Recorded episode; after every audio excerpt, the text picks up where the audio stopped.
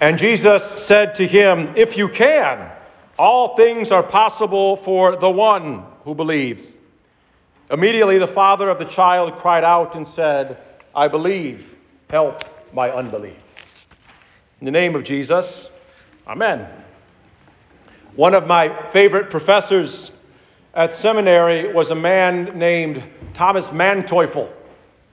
And we called him uh, the man devil because that's what his name means in German, the Manteuffel. he probably wasn't many students' favorite, I'm guessing. There was nothing too, nothing too flashy uh, about him. If I remember correctly, he always seemed to wear suits that were a little, a little too large, and he, he moved kind of stiffly, which made him easy to, uh, to caricature at the, uh, at the various events we'd have with students. I don't think he wrote any books, at least not that, that I'd read or had many uh, journal articles. He mostly taught introductory courses. He was a rather pedestrian preacher. You know, and some professors, professors would preach, the chapel attendance would swell, but not so much with the man devil. Uh, but this, this is how he became my favorite. Uh, one day in class, it happened more than once, but one, one day in class, uh, somebody asked a question. It wasn't me. I don't remember what the question was. But I remember his, his response. He said, That's a very good question, and I don't know the answer to it. I'll see if I can find out. And then that evening, uh, when I was leaving the library at about uh, 11 p.m., uh, I saw Dr. Manteuffel in the basement of the library. He's actually the only professor I ever saw in the library actually studying. He was there with a big stack of books, taking notes. His eyesight wasn't very good, so he was down like this um, uh, disregarding the, the notes over the speaker, telling him the library was going to close. He was studying and looking for the answer. An answer which evidently he didn't actually find because the next day, when he came to class, he said, That was such a good question that I wasn't able to find uh, the answer, but this is what I came up with, and gave us that. Uh, again, I don't remember the question.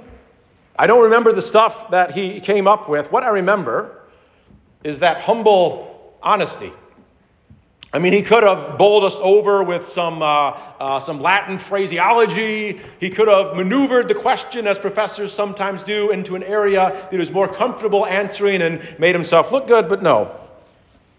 Instead, he just said in his oversized suit, I don't know.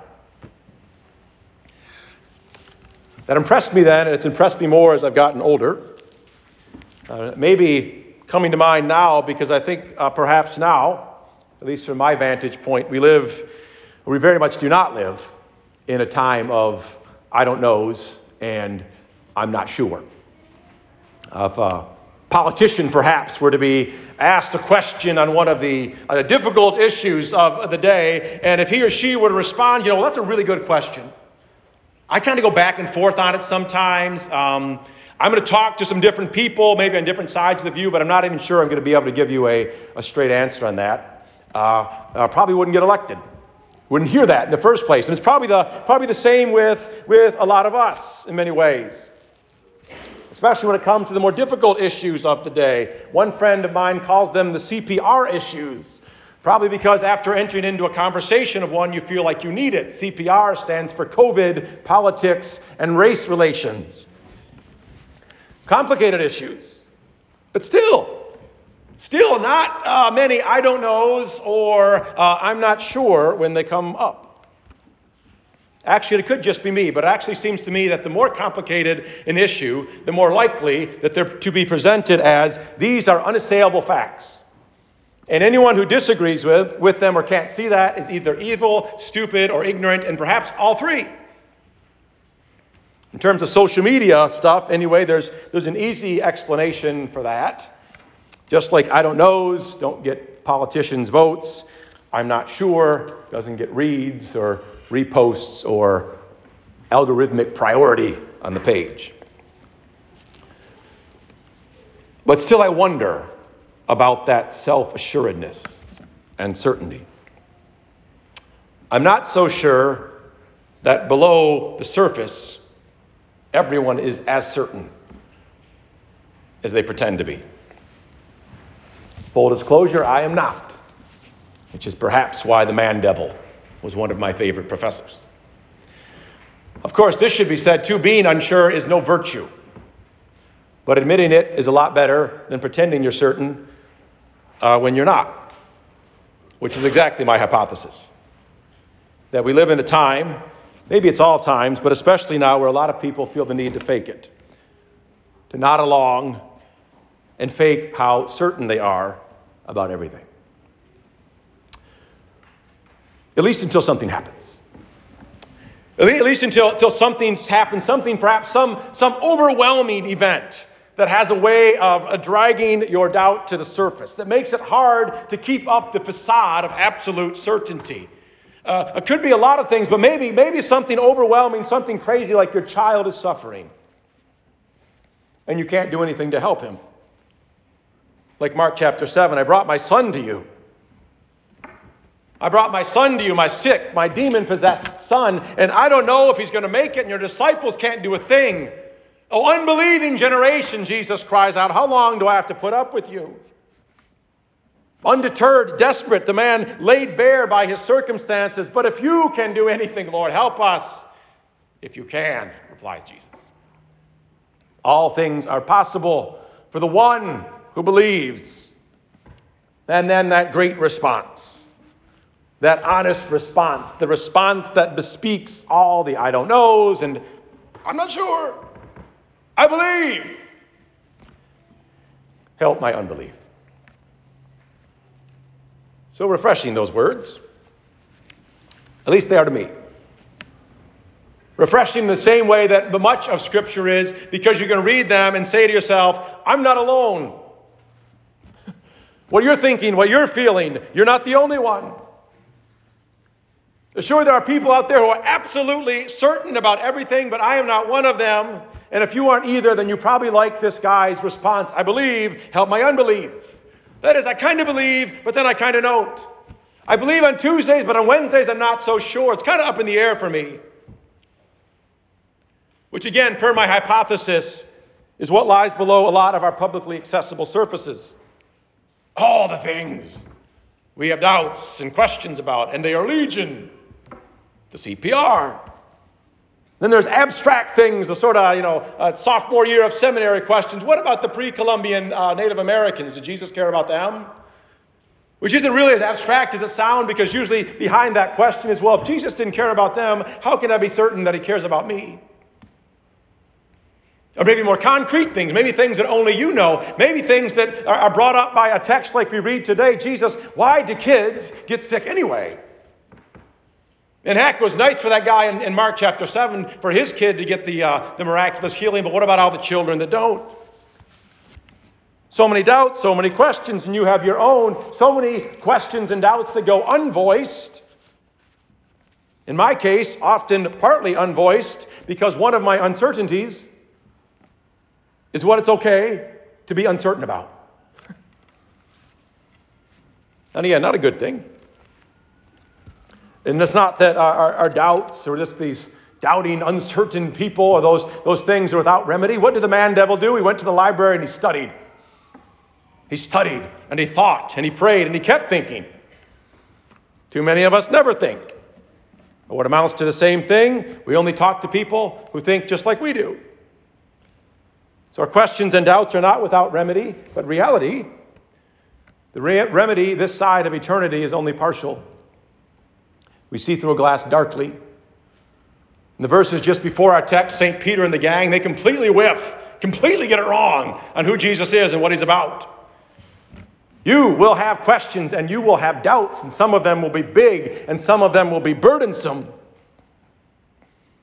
Which is why we love this guy. This poor man cutting through all the bravado because he sounds like us. I believe. Help my unbelief. Will you do that? Will you help me with my unbelief? How about we make a deal and I help you if you help me? Whether you realize it or not, that's one of the things we're doing here this morning. We're helping each other. There are people here this morning who are feeling super strong and certain about everything. I've asked them to sit on this side of this. No, just kidding. but then there are other people who don't know which way is up or which way is down. Or maybe they thought they were last week because you switch sides. It'd be a fun thing to do. If you're feeling good, sit on this side. Not so good, sit on the other side. Uh, Christians like to, to talk about uh, sharing the faith. It's one of the things we're supposed to do. And usually, when we, when we say that, I think uh, they mean uh, telling folks outside the church about Jesus. But share the faith is also what we do uh, with each other. In fact, I think maybe it'd be better if we thought of that term, share the faith, in the same way we might think of the term like share the housework, or uh, share the driving if you're going on a long trip, or share the burden. Uh, faith, not so much something we all do individually, but a thing we do together. So that one person gets worn down or punched in the gut by life or by death, someone else comes along. Someone else in, in better shape at that particular moment. Maybe like if you saw someone at the airport struggling with a suitcase and you say, Let me share that lifting with you. The person says, Let me help you with that. Let me share the faith share the burden of carrying the faith. And we do that. Uh, just like the other kind of sharing the faith, oftentimes we do it without even knowing it. Example, last week, I asked him if I could talk about him. Dan Bellick, he shared the faith with me. He came in uh, before the service and uh, said something a lot of people say. He said, It's no fun getting old. To which I responded with the what I thought was correct response, saying, Yeah, you know, all the, the aches and pains that, that go along with that. Uh, to which he answered quickly and rather aggressively, No, I don't mean that. I mean the devil. The devil works harder on you the older you get. Which was great wisdom which is something the Holy Spirit must have known that I needed to hear. I needed to hear my older brother in the faith sharing the faith with me, sharing the, the realization of that burden so that I could know that I was not alone. We need to share the faith. Help one another in the midst of these doubts and uncertainties. The big part of the reason that we need to be here bodily. Because we all need to be within earshot of those with whom we share the faith. I can't help you carry your suitcase virtually. I'm glad we have technology and streaming of the service, but a stream is far from ideal. We need to be present with one another, confessing the faith to one another, the weak to the strong, the strong to the weak. You know, we're going to confess a creed after the sermon. We do it every week, and, and uh, we usually say, I believe, but the original form of that creed, maybe some of you that knew this, is we believe. We'd say, we believe in one God. We'll actually confess it that way after the sermon this week. It began, we believe, and probably still should. So, some Sunday when you come in and your eye is not feeling it, you can rely on me, and I can rely on you. We believe because faith, faith, especially in a time when doubts and uncertainties come, come so easily, faith is too hard to do on your own. We have to share the faith. And then there's Jesus. There's Jesus for whom all things are possible. When I read those words from the, the reading today, Jesus saying, All things are possible for the one who believes, you probably thought that Jesus was telling this poor man, Man, if you just have a little teeny bit of faith, then your son will get better. If you, man, believe, your son will get better. But that's not what Jesus is saying. The one who believes is not the man. All things are possible for the one who believes. The one who believes is Jesus. That man stinks at faith, just like you do. Jesus had just told him all that. He said, Oh, unbelieving generation. He can't do a thing. But Jesus says, Take heart, you doubter. Take heart, you one with uncertainties and doubts and all that. Take heart, you who has trouble believing. Take heart, for I am the one who believes. 2 Timothy 2:13 when we can't believe or without faith he is faithful. He's full of faith. We say it every week. 1 John 1:9 when we confess our sins our doubts our uncertainties he is faithful. He's faithful full of faith and righteous on our behalf.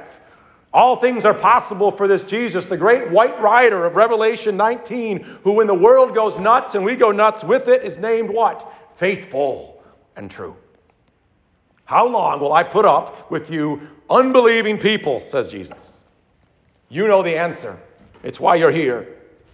Evidently, a very long time.